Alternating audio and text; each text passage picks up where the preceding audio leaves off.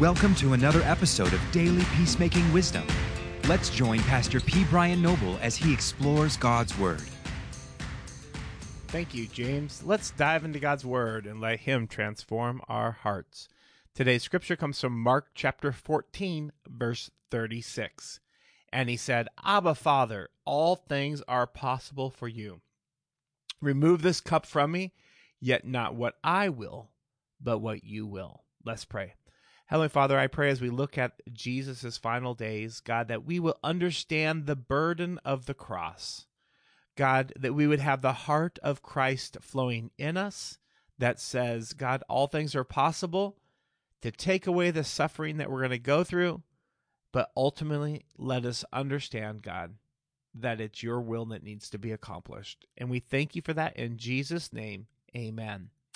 Jesus prayed to his Father, not my will, but your will. Jesus, the King of Kings, wanted the cup of crucifixion removed from him, but he knew he must endure the cross. He knew there would be no gospel without the cross. In this excruciating moment, his humanity came out and he cried out to God, Abba, Father. The cross would be a terrible place. Although he knew his eternal destiny in this moment, he wanted his father to create a different way, a different possibility. But the key to Jesus' outcry is where he landed. He didn't land at, I'm out of here. He didn't land at, no way. He landed at, not my will, but what you will. This was supremely loving place to land. How about your relationships? Do you have an area where God is refining you or taking you to the cross in your life? This can seem overwhelming, just too much.